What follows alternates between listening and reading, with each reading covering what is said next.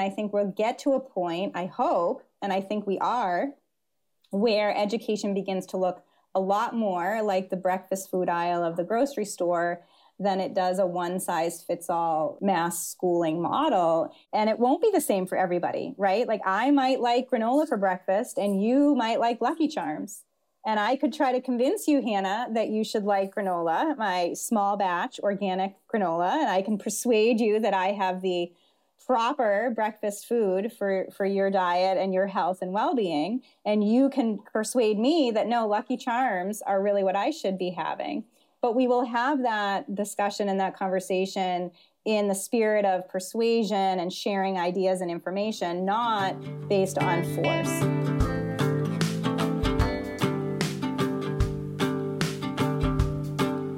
Hello, and welcome back to the Hannah Frankman podcast. I'm your host, and on today's episode, I'm speaking with Kerry McDonald.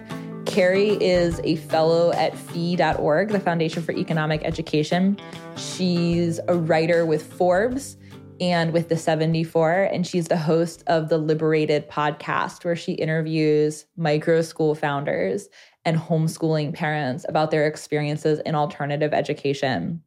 Kerry is probably one of the most knowledgeable people I know about the alternative education movement. She's been in the space for years. She's a homeschooling mom herself. She wrote a book called Unschooled in 2019 about the alternative education movement.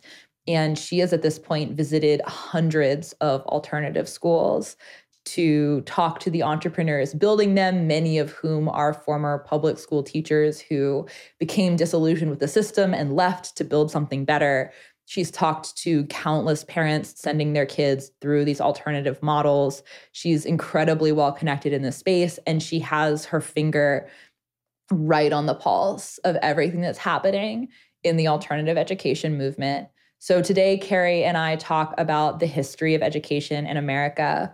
We talk about how the education system is a relatively new phenomenon and how originally we were a population of self educated people and we were doing just fine before the inception of the public school model. We talk about the rise of the homeschooling movement and the micro school movement, which traces all the way back to the 1960s. We talk about the biggest changes that have been happening in alternative schooling in America over the past few years, especially since the COVID pandemic in 2020 and we talk about the phenomenon of micro schools, what they are, how they work, what makes a good micro school, how regulations are stifling innovation in education, and what needs to change to allow entrepreneurs to actually build better alternatives to the public system. We talk about some of the micro schools that Kerry has visited and what makes them so exceptional. And we talk about how counterintuitively alternative education is actually targeted more towards low income families and minority families than it is the wealthy and the different inputs that are driving that innovation and making education alternatives accessible to people who maybe historically didn't have access to other options besides public school and why it's so important that this is happening. This was a really fun interview, and I hope you enjoy listening. Also, as a quick heads up, we had some technical difficulties while we were recording, and Kerry had to switch out her microphone about two thirds of the way through. We were having such a great conversation that we didn't want to stop, but please excuse any change in technical audio levels over the last third of the conversation. Kerry McDonald, welcome to the podcast. It's so great to be with you, Hannah. Thanks for inviting me. Oh, it is my absolute pleasure. I feel like every time I get to talk with you, it is such a delight. And of all the people I've had on the show so far, you are probably one of the most important people to get in on the ground floor with an interview, painting a picture of the education landscape, because you are truly the queen of micro schools at this point. I don't know if there's anyone else who has visited as many talked to as many micro school founders, has as clear of a picture of the landscape of what is happening in the world of innovative education as you do. And so I am super excited to go into the weeds with you today about all things alternative education, homeschooling, unschooling, micro schooling. We're probably going to cover all of it today. I am so excited. Thank you for that kind introduction. I'm really inspired by everything that you're doing, Hannah, not only as someone who was unconventionally educated yourself, but now helping to shine a light on all of the possibilities for parents, for learners, uh, and for prospective education entrepreneurs who are really building the new, different, better education system in the US from the bottom up. Yeah. And you're one of the things, I mean, right back at you, everything that you just said. You've been at this for a long time. And I also have been very inspired by your work and everything that you're doing has been super helpful to me as well. And I think is one of the things that makes the education world so special. It's such a positive sum game that once you start meeting people in the education space, everybody's so nice and everybody's so helpful, as I'm sure you know, because you're traveling around meeting all of these people working in this space. But one of the things that I think you're particularly good at articulating, and that's always been really inspiring to me, is you do such a great job talking about the innovation side of education, which is like to the point that you just made. You do such a great job painting a picture of how entrepreneurs are the ones driving the engine of change in education and are the ones building the future of education and you have such a great perspective on the mechanics of how this works and why this is where we need to look to understand what the future of education is going to look like and i wonder if you can talk about that a little bit Absolutely. You know, entrepreneurs are the engine for change in all areas. They're the ones who lead to human progress that make all of our lives better by inventing the goods and services uh, that lead to human flourishing. And education entrepreneurs are no different. Um, I always say that entrepreneurship is challenging in every sector, but education entrepreneurs uh, encounter even greater challenges, so many more kind of bureaucratic barriers and regulatory roadblocks than entrepreneurs in other sectors because of education's highly regulated format, because of its government monopoly characteristics um, because of the sort of entrenched 19th century educational model or schooling model that we have that just makes it really difficult for new ideas to break through. And yet, we are seeing those ideas break through. They've been uh, percolating for decades, and I wrote about many of those uh, kind of earlier micro schools and learning centers, and obviously the growth and diversification of the homeschooling movement um, that I cataloged in my 2019 book. But even since 2019, of course, with the education disruption caused by the COVID response, um, this is, we're just kind of off to the races now in terms of the level of entrepreneurship, innovation, and expanded education possibilities for kids there's I feel like that is a teaser, what you just said of everything that we're going to get into today, because there is so much here. Why is it so hard for people to innovate in the education space from a legal standpoint. There's so much regulation and it varies on a state by state basis too. There are states that are easier, there are states that are harder, but across the board, it's a really challenging space. Can you talk a little bit about some of the roadblocks that people start running into when they start trying to build an innovative school? Sure. And so I, you know, I dedicate a whole chapter in my 2019 Unschooled book to the history of American education and specifically its uh, roots in compulsion.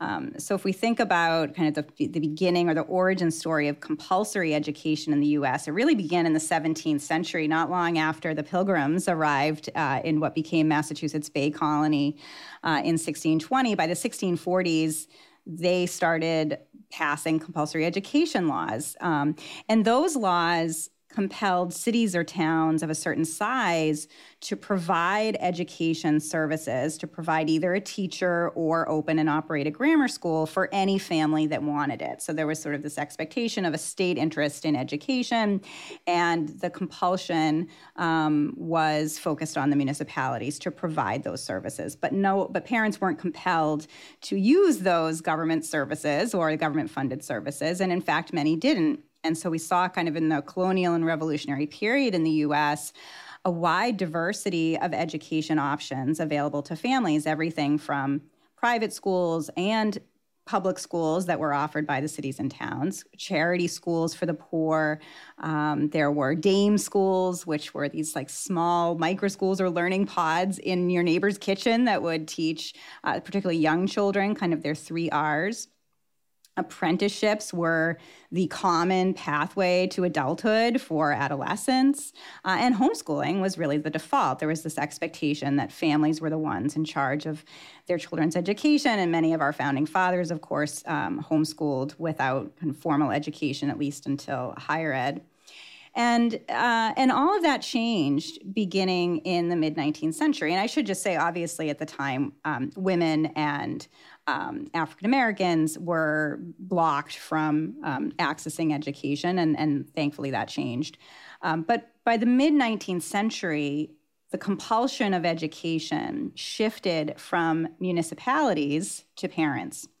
And this was again Massachusetts leading the way in compulsion. And I'm a Massachusetts resident, so I, I can uh, speak to that. But that in 1852, Massachusetts passed the country's first compulsory schooling uh, attendance law that for the first time really mandated school attendance under a legal threat of force. The parents would be fined or jailed if they didn't send their children to uh, the local common school. And you know we can kind of talk a little bit more about how those laws came to be. A lot of the impetus for compulsory schooling laws uh, in the 1850s and beyond was um, an anti-immigrant sentiment. There was a large influx of um, Irish Catholic immigrants, particularly into the city of Boston. This, the um, population of Boston more than doubled uh, between 1820 and 1840, largely with immigrants that sort of challenged the dominant Anglo Saxon Protestant ethos of the time and made um, people very nervous, lawmakers very nervous. Uh, in fact, you know, just a couple of years prior to the passage of the compulsory schooling statute in, in Massachusetts, the Massachusetts state legislature um, mourned sort of the influx of these. Um, of these immigrants. And at the time, they said, Those pouring in upon us in masses of thousands upon thousands are wholly of another kind in morals and intellect. That was the Massachusetts legislature, I believe, in 1850, and then, of course, passed this law in 1852, saying everyone needs to be molded into the shape of uh, the kind of dominant culture of the time. Well, a lot of parents began to rebel even then, uh, particularly these um, Catholic families that didn't want their children to be learning in these common schools that were purportedly secular, but had the King James Version of the Bible. They had Protestant teachers and texts uh, and were really um, challenging sort of their cultural and ethnic backgrounds. And so uh, many Catholic families began creating their own uh, system of parochial schools with their parishes. Um, and that sort of led in the late 1800s to um, state legislatures sort of cracking down on parents and uh, parishes trying to create their own education system. Uh, there were a series of Blaine amendments that were passed in many state constitutions that limited or prevented any kind of education funding, um, going to parochial schools specifically. Um, but it was really, uh, again, to sort of force parents to send their children to these, you know, com- compulsory common schools or public schools. And that all came to a head in the 1920s when the state of Oregon um, made attendance at private schools illegal. They said that all children in the state of Oregon have to attend uh, a public school. And at the time, really the only private schools that were in existence in Oregon were parochial schools. So it was a really kind of anti Catholic move. Um, the, a parish ended up um, rebelling, uh, suing the state uh, and, and, bringing the famous case of Pierce versus the Society of Sisters to the US Supreme Court. Uh, and the US Supreme Court in 1925 shot down that Oregon law saying that the child is not the mere creature of the state, sort of a landmark Supreme Court decision upholding parents' rights to choose the education of their children and preventing um, children only from being educated in uh, you know government-run schools. so that was a victory, but you can sort of see that over time, to kind of get to your larger question of why is it so difficult to innovate given this structure? It's because of this kind of legal apparatus around compulsory schooling and this constant tug of war between parents and the state around educating children. And I think um, certainly what we've seen over the past couple of decades is a real movement toward uh, parents' rights in education, and I feel like a, um, uh, sort of a, a, shift in the way we sort of see education more generally in this country, which is that it starts with families, it starts with parents being able to choose uh, where their children are educated, that there's a greater push toward education funding following students instead of going to school systems. Uh, and that's opening up a lot more possibilities, and we can get into kind of the, the um, where we stand now in terms of school choice policies as well. But I think it's a great time to be innovative. Um, but there's still always this tension between um, state control of education and parents' rights. All of this is so interesting.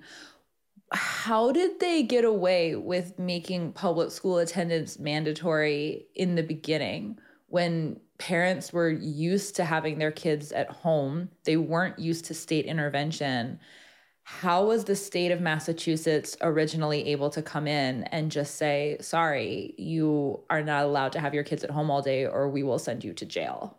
Yeah, I mean, I think they really seized on that anti immigrant sentiment, that fear of um, of immigrants, sort of xenophobia that was rampant. I think they also got many members of the business community involved to say, look, here's your uh, ready made workforce that we will shape into our common mold, and they will be ready for your for your factories and, and what you're working on. So I think there was some of that. Um, and it was really sad, you know. Uh, Horace Mann was sort of the architect of American compulsory public schooling. He was the secretary of the Massachusetts Board of Education in 1852 when this uh, law was passed. He visited Prussia, which had this sort of system of compulsory schooling. It had age segregated classrooms. It had um, focus on conformity and obedience and compliance that he really fell in love with and wanted to import to the US. Um, again, that kind of system of orderliness and, and conformity. And so, you know, he was attracted to that. Um, and was in, and influenced others in the area around this focus on coercion and compulsion. Um, there were some that rebelled. You know, not everybody was was un, in favor of compulsory schooling, but that was the path that Massachusetts took. Obviously, uh, other states followed in the subsequent decades, uh, and Horace Mann's biographer, Jonathan Messerli, writes about how, you know, again, prior to 1852, there was sort of this broad um, distribution of education possibilities and services, like I mentioned previously. And then the beginning in 1852, um, education becomes confined within the four walls of a public school classroom. And that's really where it's remained largely now for um, well over a century and a half. Uh, but I think that that's changing. And I think education choice policies, again, that enable education funding to follow students, sort of redistributing uh, taxpayer funding for education back to families, back to students, um, is enabling more of that diverse ecosystem of education possibilities to emerge. I find that part of the history so interesting because people forget that there's such a strong historical precedent for a lot of the innovation that's happening now because we don't have living memory anymore of a world where most kids aren't going, the public school doesn't exist. And most kids are going to a small local private school at best, if they're be going to a school at all. And most of them are being educated in the home or by the church or by the community. And people forget that our education rates were very strong at this point in our history. When you look back at the numbers of the literacy rates to your point you know not everyone was being educated equally in the way that they are now but when you look at the portion of the population that was expected to be educated the literacy rates are fairly comparable to what they are now, almost exactly comparable, actually, which is very shocking when you go back and look because the predominant narrative now is that if we don't have public school, no one would read and no one would be able to do math and no one would be able to do grammar good. And like we'd have all of these, you know, problems with the education of our population. And that historically isn't true at all. And yet, when you look at the when you start talking to people about moving outside of the education system, they become very afraid of education outcomes. That's one of the first things that they bring up. They bring up the socialization point, like your kids aren't going to integrate well into society because they're not going to be properly socialized. They bring up you know there's there's a handful of arguments that everyone makes, but the education component's a really big one. And yet not only was our population highly literate when we had these this very local locus of education, but the quality of that literacy was also very high. People were reading the Federalist Papers in colonial America as like they were intended to be pieces published in the local paper to convince people that ratifying the Constitution was a good idea and they were intended for the average layperson. They weren't supposed to be something that was inaccessible. They were explicitly intended to be read and to change hearts and minds. And now they're considered difficult college reading. We don't have the same quality of literacy. I don't know if you saw a few months ago, there was a graphic that was circulating on Twitter. I should go dig this up and, and recirculate this because I feel like this is a thing that needs to bubble up every every couple of months but it was a I think it was an eighth grade exam from the end of the 18th century from a uh, like you know a local school managed by a school board. The public education system as we know it didn't exist yet. And it was like the exam to graduate from eighth grade. And the questions were hard but they were also really practical. It was like figure out how much interest you owe if you take out this type of loan, like here are the parameters, calculate this. And it was very pragmatic, intended for kids who are going to go work on the family farm or in the family business to be able to actually handle the math that was required. But the test was for things that kids in eighth grade don't know. Now kids aren't expected to understand. So I feel like there's almost this weird sort of bell curve occurring where people were very comfortable with being educated outside of the system because the system didn't even exist. And then we sort of overcorrected towards having this massively bureaucratic system that was very systematized, but we'll get into this a little bit, but does a terrible job. And now we're starting to swing in the other direction again. Can you talk a little bit about how the sentiments in the public have changed over time? You alluded to this a little bit in the story that you just told, but I'm wondering if maybe we can dig a little bit deeper into how parents, like where in this process they started to rebel against the systematized model again, where they pulled out and started homeschooling, where the idea of micro schooling maybe started to emerge and the one room schoolhouse idea started to come back. What does that side of the story look like? Yeah, there's there's so much there, but just to kind of put a fine point of what you were talking about earlier with high literacy rates, uh, highly educated citizenry prior to the passage of compulsory school attendance laws in the mid 19th century, really, I think, is an example of the power of freedom over force. Um, that before parents were forced to educate their children uh, in an assigned district school, there were this the, all of these options for them to choose from and they could choose whatever made the most sense for their families. And there was all kinds of kind of private philanthropy and charity available to help those that needed uh, education and didn't have funding to access it. Um, and and then of course we shift into this force based or coercive compulsory education model uh, beginning in the mid 19th century. And uh, you know we've sort of seen now the shift away from um, compulsory uh, classrooms, compulsory public school classrooms, into the microschool movement and into homeschooling and other exemptions from kind of compulsory schooling attendance laws. And we see um, better outcomes in many cases. We see um, higher academic achievement, higher um, college readiness and career readiness um, when we're kind of operating outside of a system that's founded in force. And you know we, that shouldn't be surprising, right? That that humans flourish uh, under freedom. And under freedom, we are able to encourage a wide variety of options to emerge. We're able to encourage entrepreneurship and innovation. Uh, and we're just not able to do that under coercion. Um, and so that's again where we see so much innovation and personalization in every other area of our lives. Uh, except for education. And why is that? Well, it's because education is still so government controlled. It still rests on compulsion and coercion uh, and force.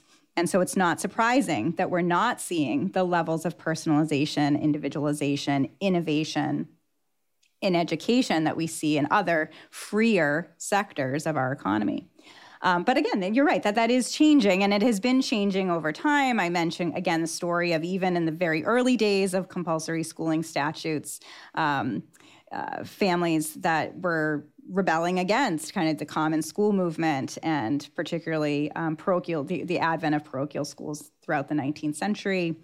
Uh, the modern homeschooling movement began in earnest beginning in the 1960s, first on the countercultural left, the political left that was unhappy with kind of the growing um, institutionalization of schooling. There was uh, kind of ideological differences uh, in the public school classrooms at that time. So it was really sort of these hippies of the 1960s that uh, pushed away from, from institutional schools, from public schools, uh, for homeschooling. And then that led to um, an even greater portion of families on the conservative right um, that also kind of um, gravitated toward homeschooling and family centered education throughout the 1980s. Homeschooling became legally recognized in all US states by the mid 1990s. Uh, the US Department of Education first began tracking or counting homeschoolers in the late 1990s. They counted about, about 800,000 homeschoolers in 1998. Now uh, we are over three and a half million homeschoolers um, at well above pre pandemic levels. There was an enormous surge, obviously, during the COVID years, um, families pulling their kids out of school, uh, unhappy with closed district schools or remote schooling, and wanted to try homeschooling. And, and while some of them went back, to district schools. Many uh, have remained as independent homeschoolers, and many others um, have enrolled in low cost private schools or micro schools or learning pods or online learning platforms that were intended to be uh, virtual learning communities. Uh, and so we're continuing to see growth there.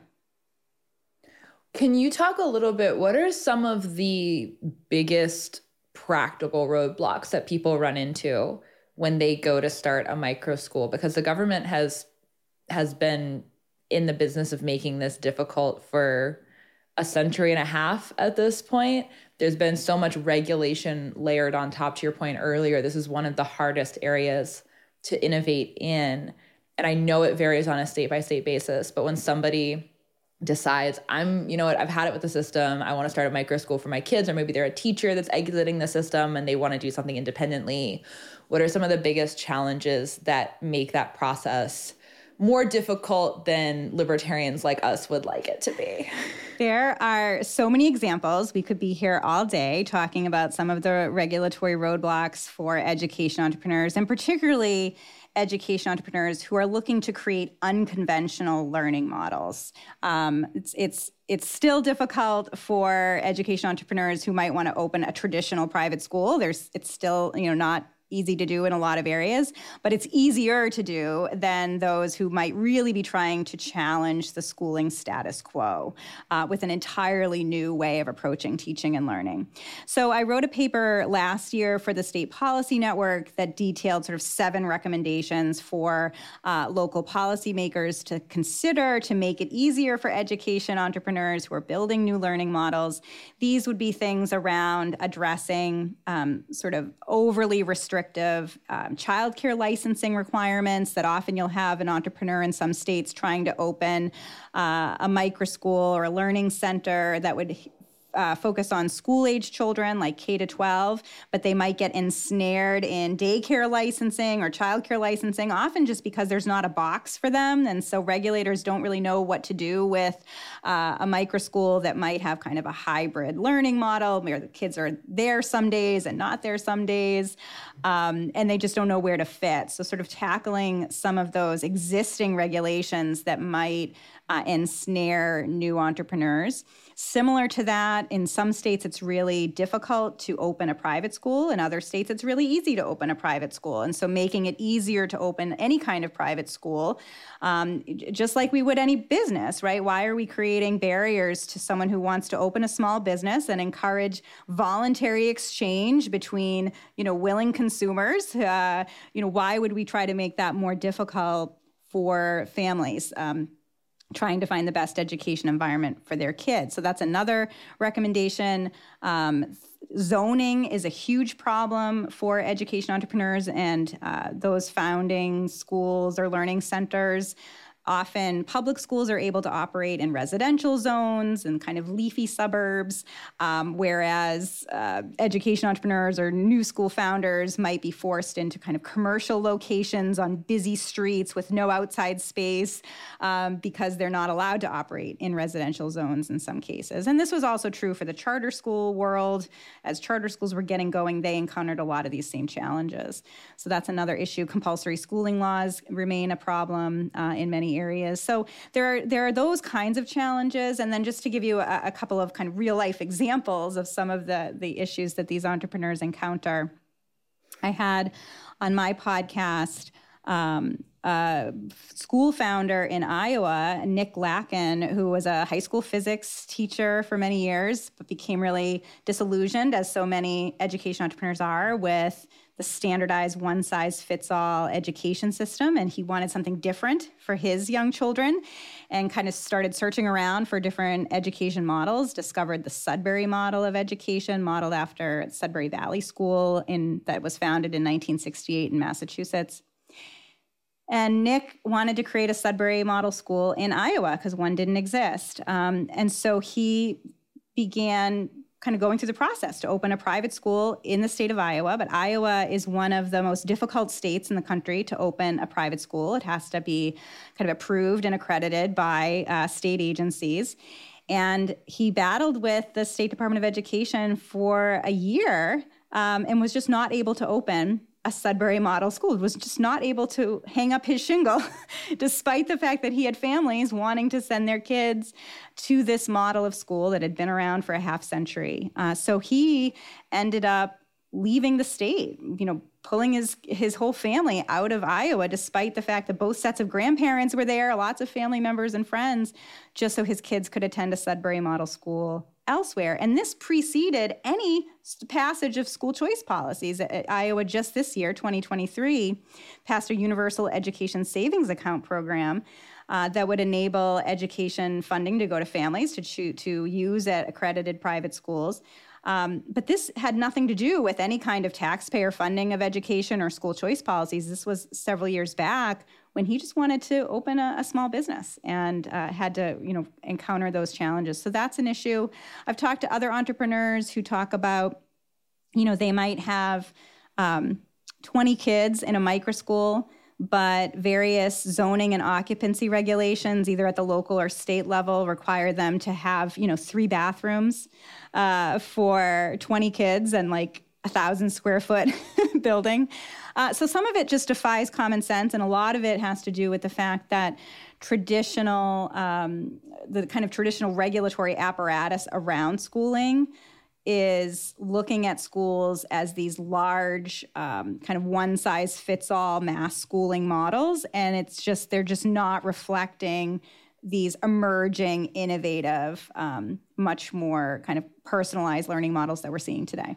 How much do you think that this regulation is a, just sort of a accidental side effect of the fact that we've been building this huge bureaucracy for so long that it just sort of applied universally versus an intentional attempt to defend a state sanctioned monopoly on education? Yeah, I think it's both. Um, I think that some of it is to, sort of protect traditional models of schooling. I think there there is a lot of protectionism. You know, go back to the example of Iowa in terms of the schools that that are allowed to be accredited. You know, who are the state agencies saying uh, has the ability to exist? Uh, and so there are sort of the incumbents and uh, incumbent models of education that the state recognizes as um, the ones that they're enabling to exist while crowding out any sort of innovative or more learner centered, learner directed models. So there is that. Um, and then there's sort of new regulations that I think we have to be watchful for and that may, you know, continue to sprout particularly as we see more families choosing alternatives to an assigned district school and as we see uh, the growing popularity and implementation of school choice policies uh, across the country. I, I, I use the example of Tennessee, for example. Tennessee as another state where it's not particularly easy to start a private school, though I would say probably a little bit easier than in Iowa. Um, but you do need state approval to launch any kind of private school in Tennessee, again, regardless of whether or not you're participating in any school choice policies there. This is just your ability to exist, open your open your doors.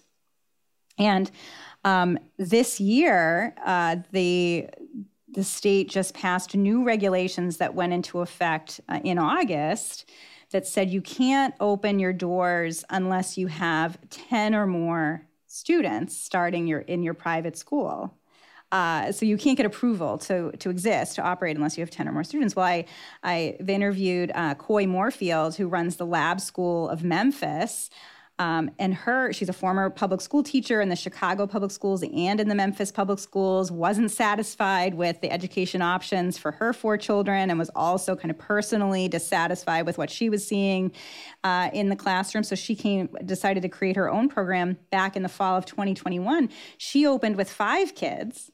Uh, by the end of that year, she had 20 kids. Now she has about 40 kids. Well, she says, you know, I wouldn't have been able to even open my doors today because I had only five to begin with, and now I would need 10. So she wouldn't have even been able to launch uh, her program in the state of Tennessee given these new rules. And so I think we'll sort of see some of that um, regulatory encroachment, and we just have to be very vigilant. And again, it's going to be a lot of these kind of unconventional educational models that are going to feel those regulations most and arguably are the ones being targeted because they are uh, you know truly reshaping education uh, the from the ground up. A lot of people are concerned about the school choice movement because they're afraid it's going to go hand in hand with what you just described. A lot of homeschooling parents feel like they're kind of able to fly under the radar depending on what state they're in. Some states they definitely cannot, but in some states they're fairly unregulated.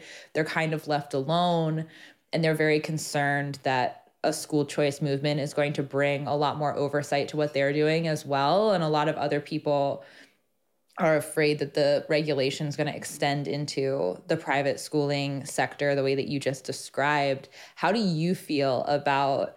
The school choice movement and the potential implications of it. I've mostly heard you speak very positively about it, but what's your level of concern or what would you say to the parents who are concerned about school choice? maybe starting to overregulate the private space. Yeah, I mean, we should always be concerned about government regulation of education, specifically government regulation of private education.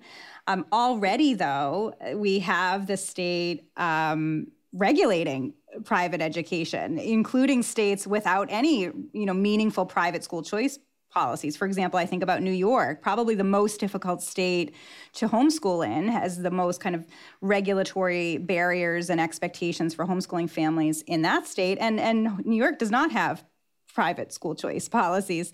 Um, so we, you know, we were already seeing that states have the power to regulate education. Um, and I think that school choice policies, if anything, uh, may limit that power, right? By redistributing that power to families to be able to make those choices and by activating entrepreneurs who can create the education models that families really want. So I see that kind of competitive pressure as actually being a way to lower government power, limit government power, and uh, enable more kind of parent and family uh, choice and finding the right education option for their kids. I agree with you on all of this, but I'm going to play devil's advocate for a second because a lot of people are also concerned about a lack of regulation leading to poor educational outcomes. If we don't have standards for our children, how do we know that they're not going to grow up super illiterate and only able to play video games? How do you respond to people who are concerned about decreasing the level of regulation in these chaotic, anarchistic, alternative programs that are emerging because they're afraid that the kids going into those programs are not going to be well educated.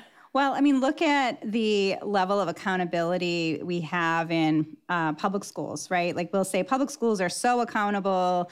They have these, you know, standardized curriculum. They have very frequent standardized testing.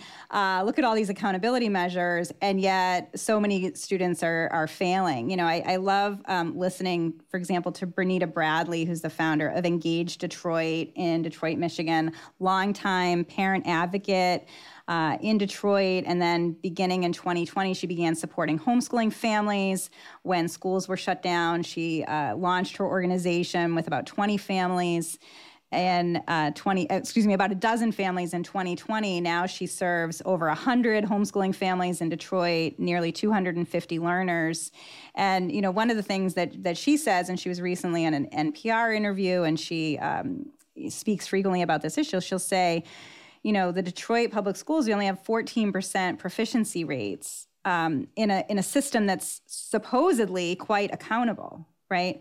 So I think we have to look at what we mean by that um, and then recognize that kind of our existing uh, accountability frameworks are actually failing large numbers of students, particularly low income students and those from historically marginalized groups, and that it's these emerging models, particularly these um, highly individualized, mastery based educational models that are serving kids that, in many cases, weren't being served in traditional public schools, and many more that are finding that they can be creative and curious and, and pursue their passions and interests um, in, a, in a much more authentic way outside of a conventional classroom than in it.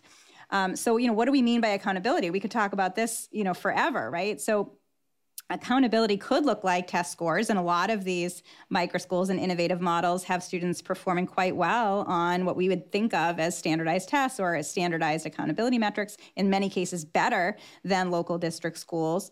Um, and maybe coming in below grade level from a public school and then leaping to above grade level in a micro school environment where there is that kind of one-on-one or small uh, small group focus but there's also other kind of non-academic outcomes, um, not only what, like what I was saying previously of creativity and curiosity and the ability to pursue one's passions, but happiness and joy, right? Like I talked to one micro school founder in the Kansas City area who was a former public school teacher. And most of these education entrepreneurs that I interview, and I bet you find this too, Hannah, are, are former public school teachers, kind of see how the sausage gets made in, in uh, public schools and realize they can do something different. That was certainly the case with this founder.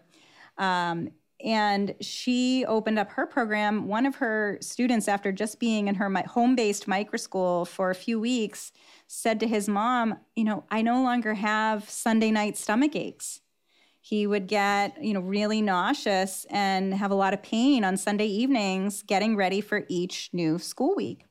Um, and now that anxiety and dread has disappeared uh, in an environment that really respects him as an individual learner, targets ter- curriculum around his specific needs, um, doesn't have that kind of pressure cooker environment that conventional schools have. So that's an outcome, right? Like, do you have Sunday night stomach aches anymore? Um, so I think that one of the things the unconventional education space does is enable us to think about educational outcomes, think about metrics of success um, beyond uh, a standardized test score. I tend to be much more interested in the entrepreneurial side of education than I personally do the political side. There are the political side is important too. There are a lot of really great people fighting that fight, but I do think the political side is a good temperature check for how much progress the entrepreneurial side is making and how much progress the families are making. And I do feel like the climate has changed a lot over the past few years politically and that's something that you have a really great pulse on. We i had a friend send me a video on twitter a couple days ago of a clip of a donald trump campaign speech where he was talking about homeschoolers and i thought it was very interesting that homeschooling has become such a point of passion for so many families that it's a thing that political candidates are talking about as a reason why people should vote for them. And it's something that we've seen over the past couple of election cycles where elections have been swung over school choice issues in Florida. I think you were the one who wrote about this in Florida. The last governor election was swung in part by moms who cared about their school choice rights, if I remember this story correctly. Um, there are some really powerful stories that we're seeing of you know politicians know that the momentum is not in favor of public schools anymore. And i think you know that that's that's where it gets really real when people start becoming afraid of not catering to the people who care about education. And i think we're starting to see that. And i know you've seen a lot of stories about this and the work that you do you feel like you have a really good temperature check on on where we're at with this. Yeah, Hannah, and if I could just add to that, um, you know, I think it's the entrepreneurs themselves really that have convinced me um, to become an even bigger advocate for school choice policies. Um, you know, I was always supportive of education funding being re- redistributed and um, following families instead of going to school systems, but I became much more enthusiastic about that from listening to the stories of these entrepreneurs and the students they're serving. And you brought up Florida um, which has had a long history of robust school choice policies. They've had tax credit scholarship program for low income families for a number of years. They've had programs, ESA programs specifically for students with special needs. Now, this year, they just passed a universal ESA, Universal Education Savings Account program that allows all K 12 students in the state to have access to education funding to use um, on various educational expenses, including microschools and uh, homeschooling expenses and curriculum and supplies and tutoring and educational therapies. So it's it's really a, a game changer there. But one story in particular that I think illustrates what I what I mean by the entrepreneurs themselves sort of convincing us of the value of education choice. Um, I interviewed uh, uh, an entrepreneur, Felicia Rattray, who was, uh, again, a longtime public school teacher who um, had recently gained custody of her nephew when schools went remote in 2020. And she discovered through remote Zoom schooling that her nephew, who was in the third grade by age, was really performing academically at a kindergarten level. And she had no idea. And she realized, again, through Zoom school, like so many parents and caregivers, that, that she really had to take matters into her own hands. And that's what prompted her to create a microschool in South Florida. So she uh, started by incubating her microschool at another microschool that was more established, was able to kind of lease out space to get going.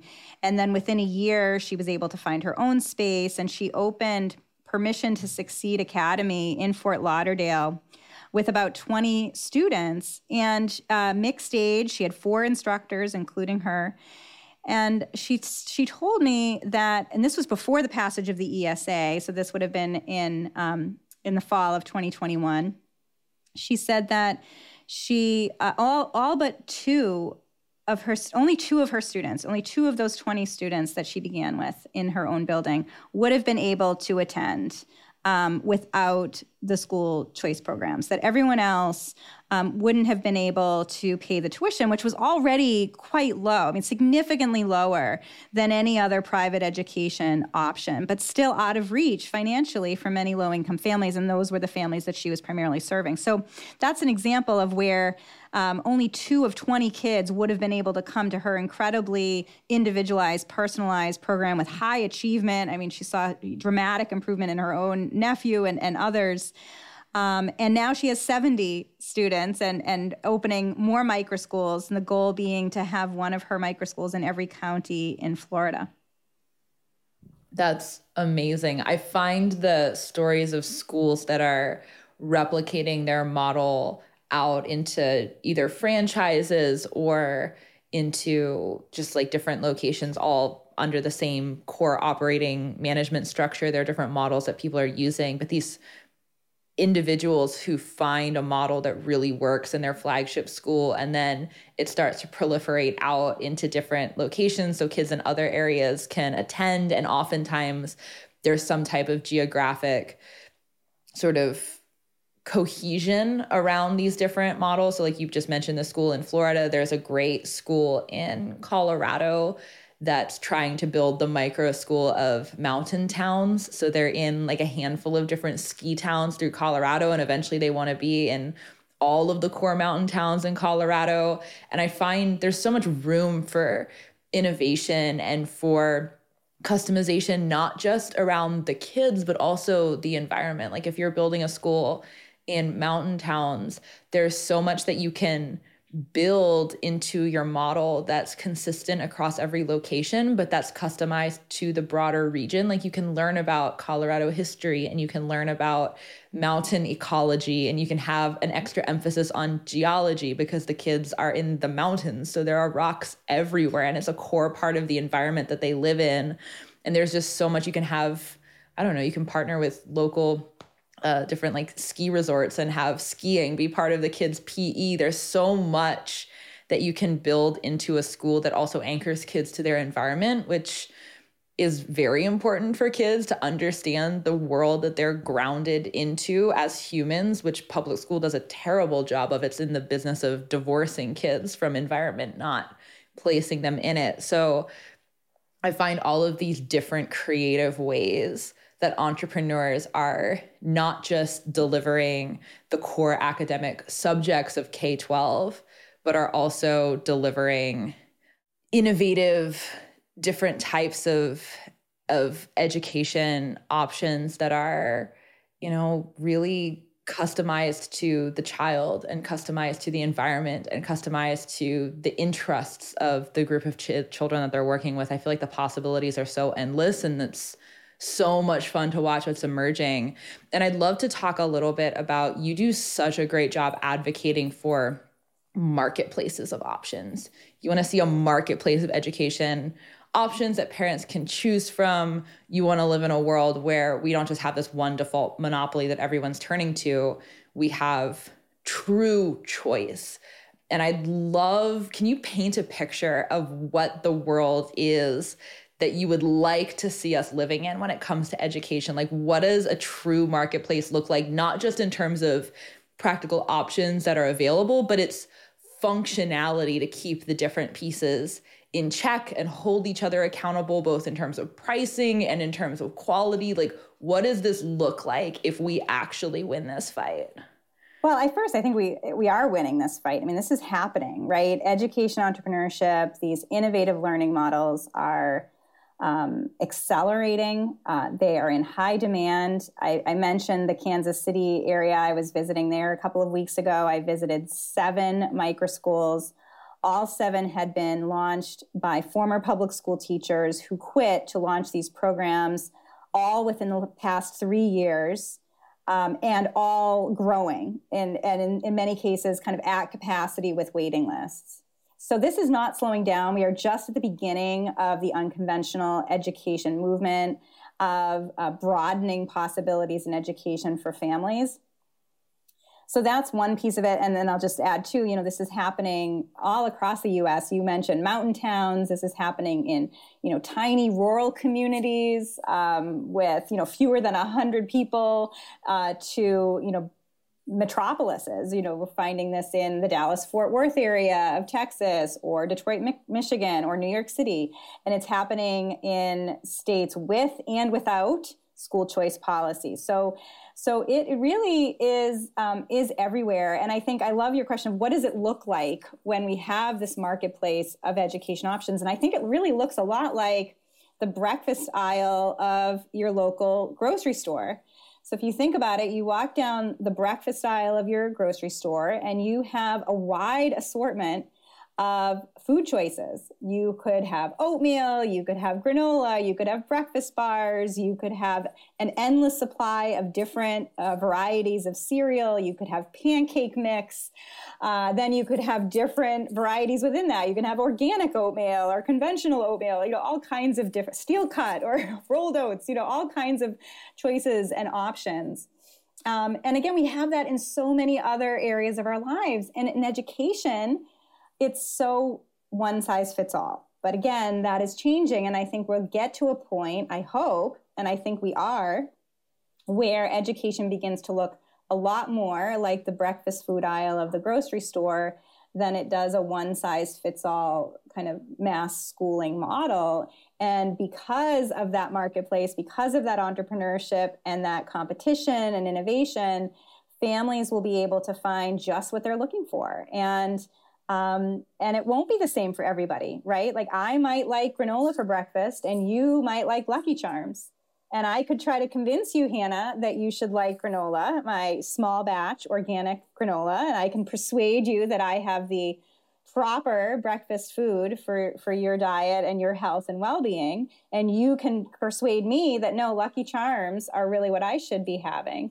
But we will have that discussion and that conversation in the spirit of persuasion and sharing ideas and information, not based on force. To be very clear, I would not be a Lucky Charms consumer in this analogy. I would be like, no, steak and eggs, which you can't even get in the breakfast food aisle because I'm like pushing the envelope even farther because that's just my personality and also steak and eggs is good.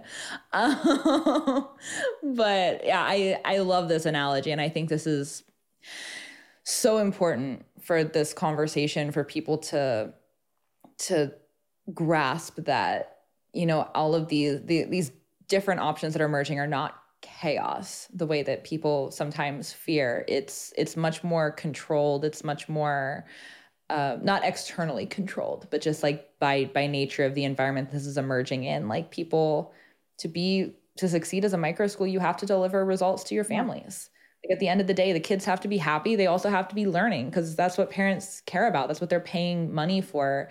And even if they're they have the ESA money to cover it, so they're not, you know, paying for this out of pocket, they still need the they still need the results because they're you know expending effort to make this happen. It's not as easy as just defaulting to your local public school. You have to put in the work to find the school choose the school transfer the esa funding over. It requires an expenditure of effort. And so these schools are being held accountable by the parents and they have to be better than the public schools in order to survive.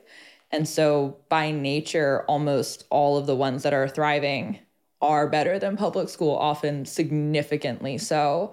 And when you talk to the kids coming out of these programs, it's very clear that they're absolutely thriving. But I want to pivot to talk more about the micro schools themselves because this is really your area of expertise. You have a lot of areas of expertise, but this is your big one. Um, and there's so much here to dig into. And I want to do a definition of terms first because we've been talking about micro schools for almost an hour now and we haven't fully defined what we mean by that and I've had other people on the show or am having shortly other people on the show who are building micro schools Ryan Delk of Primer, Kelly Smith of Prenda, Chris Turner, who's building Moonrise in Atlanta, Georgia. There will be many others on the show in the coming months who are in the micro school space in some capacity, but it is by definition a bit of a loosely defined term. Some people say that if you have more than like 20 or 30 kids, is it really a micro school anymore? And other people say, no, if you have 200 kids, but it's, you know, structured in a way that's like fully independent from any other organizations, it still counts as a micro school. How do you define what a micro school is? Well, I think it's best to keep it undefined and let individual entrepreneurs uh, self identify and define what they do themselves. I look at microschools as a catch all term, an umbrella term to describe a whole variety of often unconventional, learner centered, highly individualized, typically mixed age learning models. I used the term microschools in my 2019 book to look at the kind of advent of these unconventional learning models over the first couple of decades of the new millennium, um, learning centers for homeschoolers, learning pods, or what became known as pandemic pods, uh, beginning in 2020, um, and small, kind of low cost private schools. Uh, but that all kind of shared that commitment to individualized learning, mixed age play, um, a learner centered curriculum, that kind of thing. So I think keeping the definition of microschooling very broad is is beneficial. Um, and you know, I'll, I'll talk to some people and they'll say, "Oh, I never even really thought of myself as a microschool," but but in uh, sort of self-identifying that way, they realize they're part of a much larger movement, and microschooling is really just the descriptor for that. So the National Microschooling Center, Don and Ashley Soifer, who run the National Microschooling Center, estimate um, about 125,000 microschools nationwide. That's looking at data from EdChoice, uh, serving roughly one and a half million students. Um, so this is something again that's very diverse, that's geographically um, uh, broad that's reaching all kinds of different families and learners, um, but again, have some of those kind, common characteristics of really pushing the envelope on what education could and should be and, and looking quite different from conventional classroom experiences. Are there types of private schools that you would not classify as micro schools? Maybe, I mean, obviously, you're very traditional private schools that fall under the same sort of instructional umbrella as public schools. They're very similar to public schools, but they have a slightly different ideological bent or, you know, a religious bent. Like those I feel are very closely tied to public schools and sort of intuitively don't fall under the umbrella of a micro school. But are there other types of private schools that you would not classify? Yeah, I mean, I wouldn't turn anyone away from using the term micro schooling or or claiming that it's what they're doing. Um, but certainly, the the entrepreneurs that I talk to and that I spotlight um, are really focused on that individualized learning.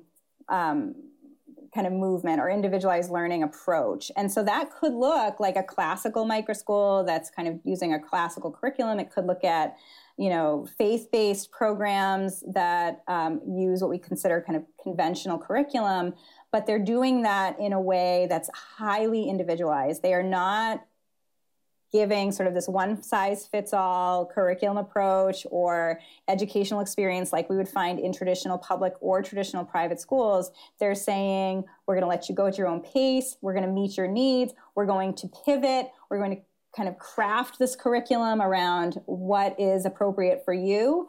Uh, and I am seeing that happen in all kinds of different micro schools all across the country that have very, very different educational philosophies.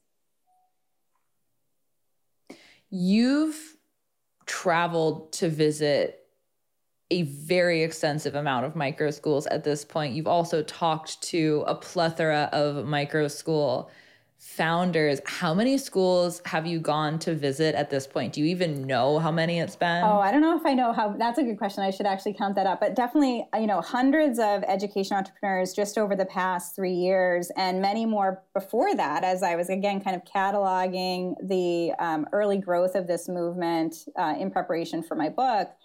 Um, so it's just exciting. And it's just great to see the continued growth because even when my book came out in 2019, you know, I was really optimistic that we're going to see the continued emergence of unconventional education. Um, models. That particular book looked at only one educational philosophy, self directed education or unschooling. But what's so great about this current movement is that it's extremely diverse, all kinds of different educational philosophies and approaches.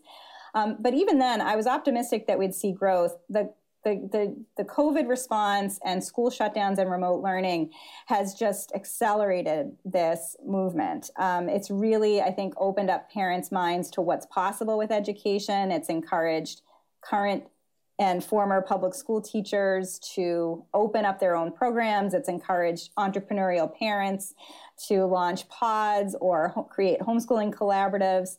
Um, so there's just really been, I think, so much more momentum since 2020, but this was certainly building before that. So, what have been some of the most interesting things that you've observed visiting all of these micro schools? I'm certain you see many commonalities. I'm certain you also see differences. What have been either some of the most interesting micro schools themselves that have stood out to you, or more broadly, some of the more interesting trends and observations that you've been able to see? Uh, there, there's so much there. I mean, I guess um, you know, I'd start by by just talking about the diversity again of the models, um, a diversity of the people and the programs. The founders who are creating these programs are diverse in every possible way, demographically, geographically, ideologically, uh, philosophically in terms of their educational approaches. The students they're serving are diverse in every possible way.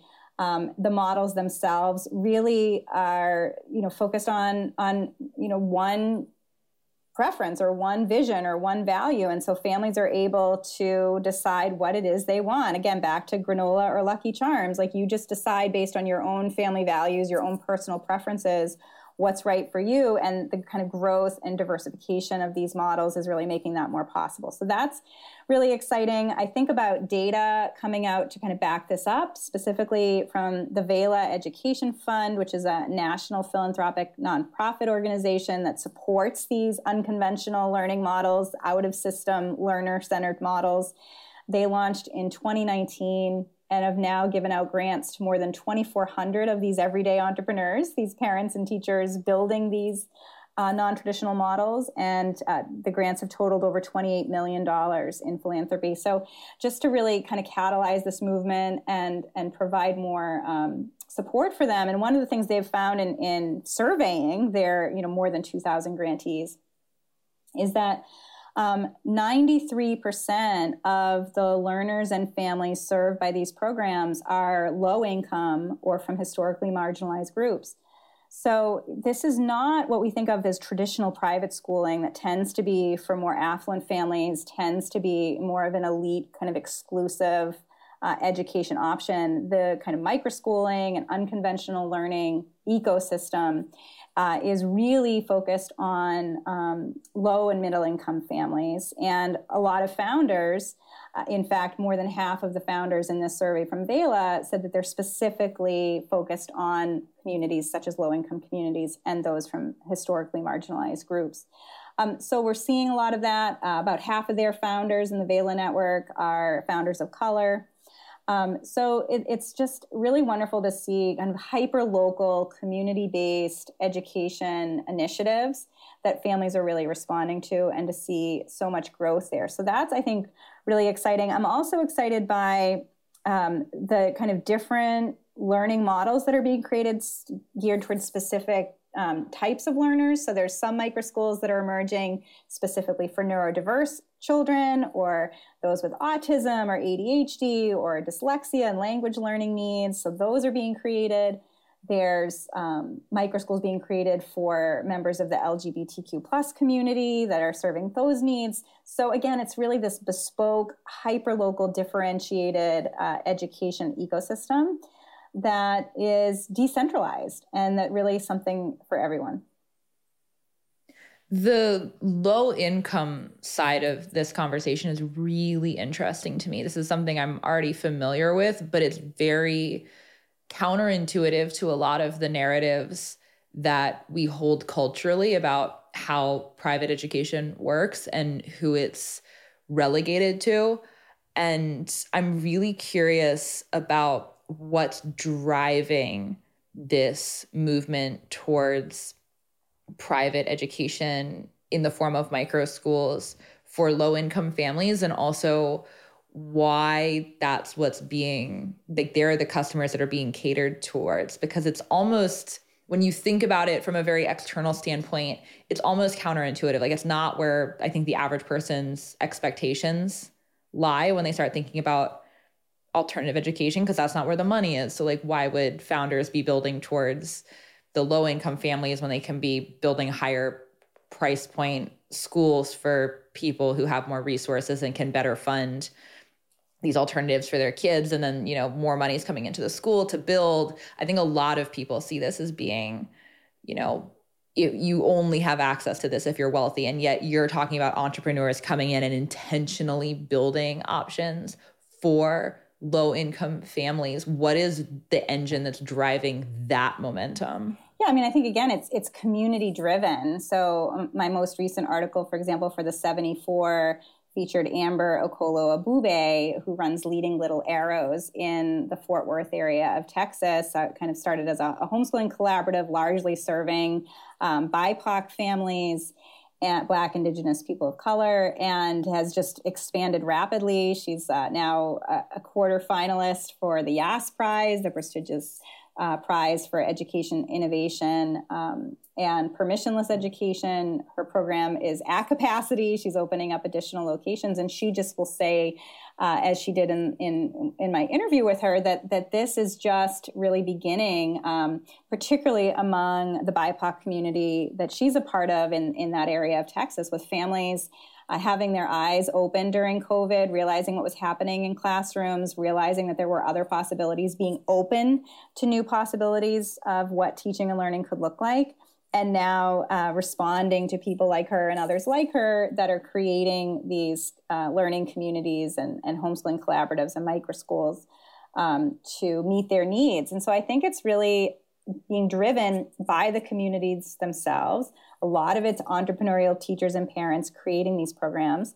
And they, you know, they've always been, most of them have always been inherently low cost. I mean, even the micro schools that I was profiling in my book that preceded uh, the COVID disruption, those micro schools were a fraction of the cost, often a third or a quarter of the cost of traditional private schools intentionally because they did not want to be like traditional private schools. They didn't want the bureaucracy, they didn't want the staffing, there's no development team. They're, you know, they're they're really lean and focused on um, building relationships between uh, educators and learners and supporting learners in um, you know meeting their full potential as individuals you have such a great pulse on what's happening in this alternative movement. And like you said, there are estimated 125,000 micro schools in America. That's an incredible number. There are, I've seen the estimates of how many homeschoolers are currently, how many homeschoolers currently exist in America. And the estimates range from th- like three and a half million to all the way up to five million. Like different people throw different numbers around. It's hard to track exactly, but there are a lot of them. There's so much momentum here. And yet it still is a small fraction of the students in this country at large. Um, if you, you know, depending on the homeschool number estimate that's most accurate, it's like maybe the size of the student population of Texas, like not accounting for all other 49 states worth of kids that are still enrolled in more traditional models. Um, there's a lot of work to be done here. And the the temperature of the conversation is definitely changing like politically it's more of a talking point now school choice has passed in a bunch of states over the past couple of years there's a lot of momentum there, but it, we're still in the early days, and there still are a lot of people culturally who have a really hard time wrapping their heads around alternatives to the public system, the idea that the public system is broken.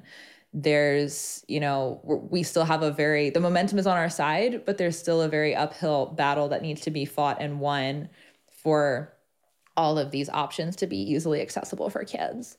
And I think part of that requires just a cultural shift in how we think about education. And I think there are a lot of myths that still need to be busted about what alternative education is and isn't, and what public school is and isn't, too. The outcomes there are not nearly as good as one might hope. It's not like you're leaving something phenomenal to take a huge risk in an alternative environment. People are leaving for a reason. But I'd love to hear your take on like what the biggest cultural narrative points are that need to change for some of this momentum to be more easily won towards alternatives because there there are a lot of myths out there everything from kids who go to alternative schools are weird and can't get jobs uh, to the idea of you know poor education outcomes to the idea that well only certified teachers inside of the state bureaucracy are qualified to deliver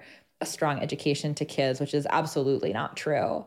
But there are a lot of different cultural narratives that we're fighting against and i'm curious what the biggest ones are that you're seeing that need to change or what the biggest sort of storytelling areas that we need to win are for us to be able to continue to build momentum? Yeah, it's such a good question, Hannah. I think that the big message for cultural change is that parents have choice in education. That for so long, for again, over a century and a half, um, parents have been required under a legal threat of force to send their children to an assigned district school and now they're realizing that they may have other options that are accessible to them, that are not these kind of elite private traditional schools that are uh, cost prohibitive or that they are might not be aligned with their particular values and worldviews. Now there's just so many more choices. And we're already seeing that, for example, in states like Arizona and Florida that have had um, robust school choice policies for a number of years there is an ethos there of parental choice in education that the, that the assigned district school doesn't have to be the default option that parents know that they can look for other choices for their kids and that they can make different choices for different children if they have several children in their family.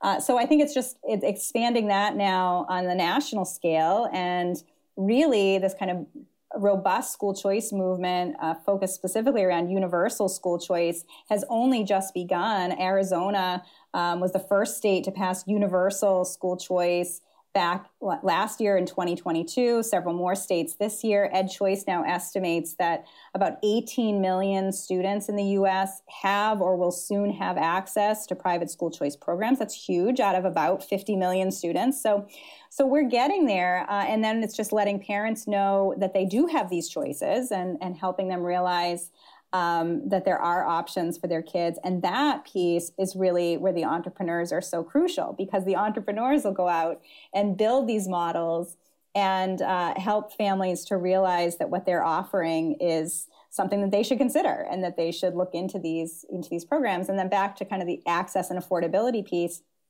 as i mentioned these micro schools and learning pods um, have always been inherently low cost and now their tuition price tags are really perfectly placed within a lot of these education savings account amounts that can run between sort of $6,000 or $8,000 per year per student. Well, that's right where these micro schools were uh, and are.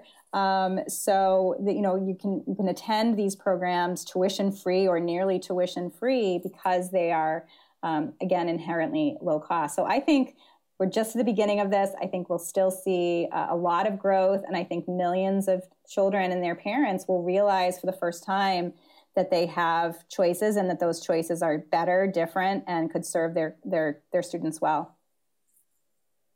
What is the momentum looking like? We're in the fall of 2023, so we're three and a half years past the initial shutdown of schools during COVID uh, there was a huge spike in people exiting the status quo system during the pandemic for a variety of reasons. They saw what was happening in school up close for the first time. They weren't happy. They wanted their kids maybe to be in an in person environment when their local public school wasn't reopening, but a homeschooling pod or a micro school was.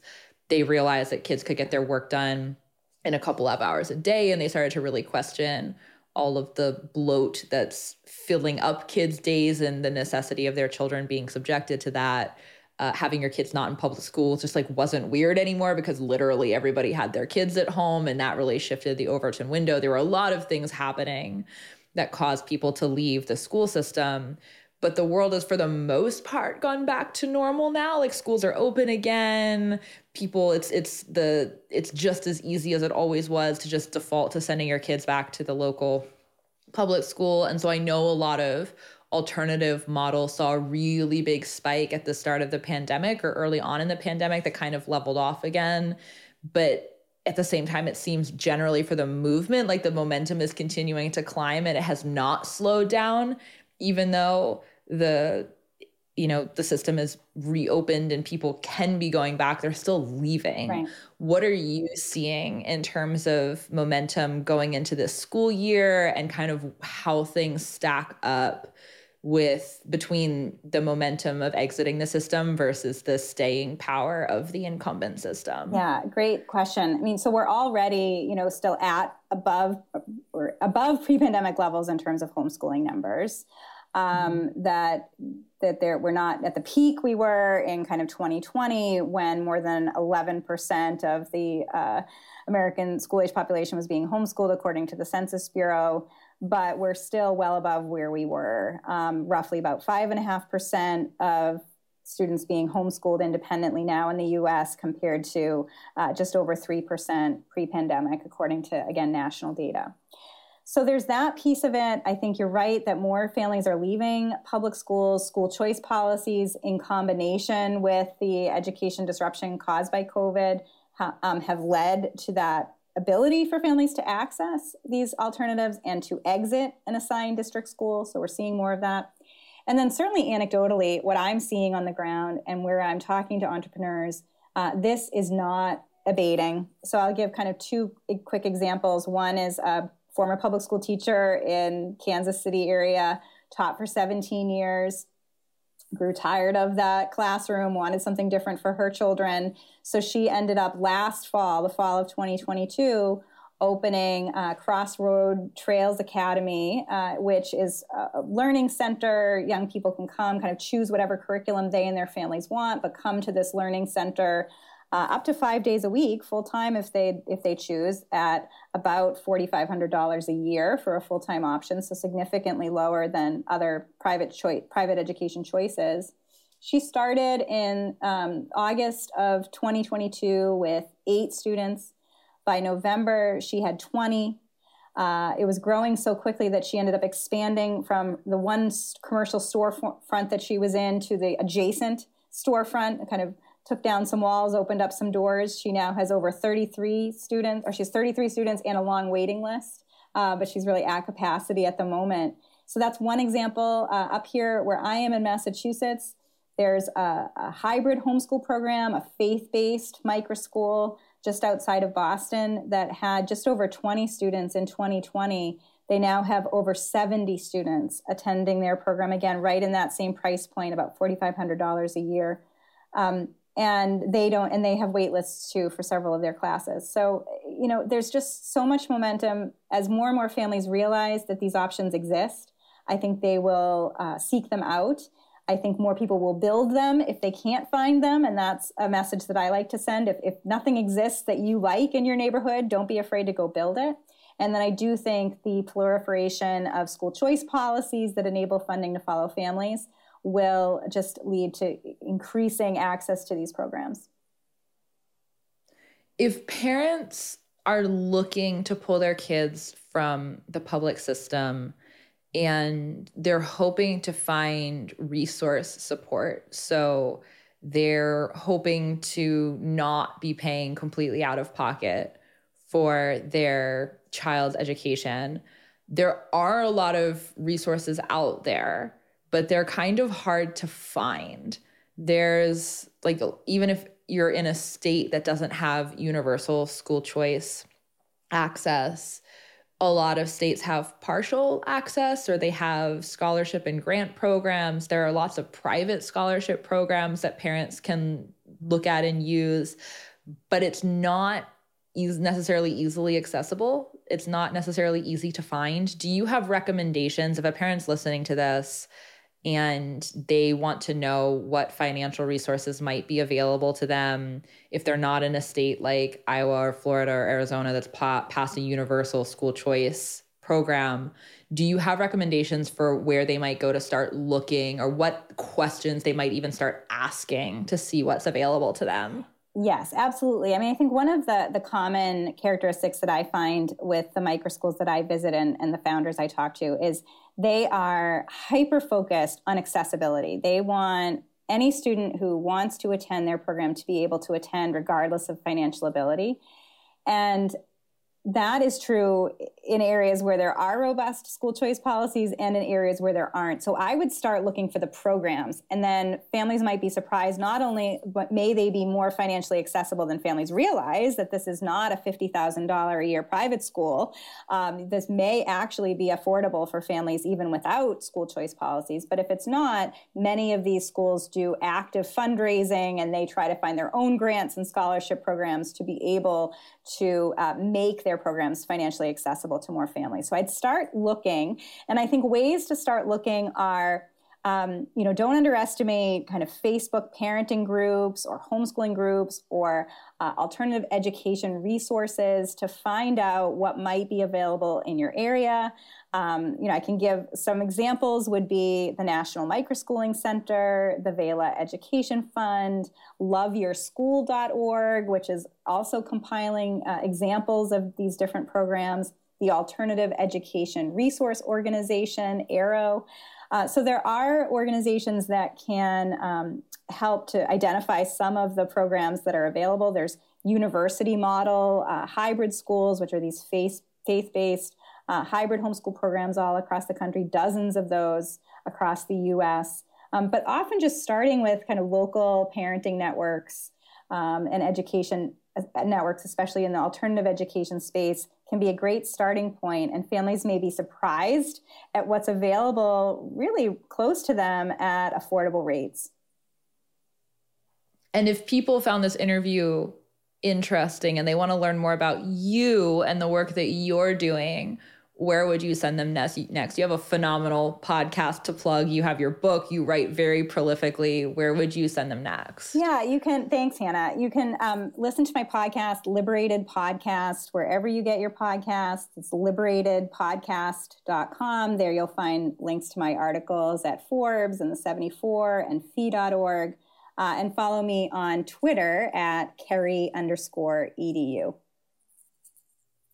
Kerry's podcast really is amazing. You do a phenomenal job showcasing the people who are building alternative schools or families who are going through alternative models. You have so many interesting people telling, you know, boots on the ground, grassroots stories about what they're doing to build a local micro school in a small town or, you know, wherever their local area is where they're supporting kids and a lot of the types of stories that you've told here are also featured in a lot more detail on your podcast. So if people enjoyed this, they absolutely should give your podcast a listen. It's amazing. Um, thank you so much for taking the time to do this, Kerry. This was such a fun conversation. Oh, thanks, Hannah. It's so good to talk with you. I'm so excited by what you're building and the impact that you're having in talking more about the possibilities in education, in championing uh, unconventional educational models, particularly those that put learners first and enable learners to really have um, a much greater say in directing their own education and their own path.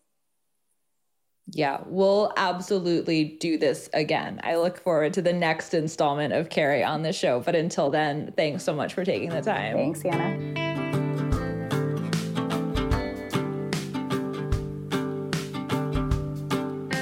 All right, that's a wrap for this week. Thank you so much for being here. If you're listening on Spotify or Apple, please leave a five star rating. Ratings are how this show gets discovered by other people and it helps me bring in better guests. And no matter where you're listening, please like and subscribe to the show to make sure you don't miss a future episode. That's all for this week. Thank you so much for being here. I'll see you next week.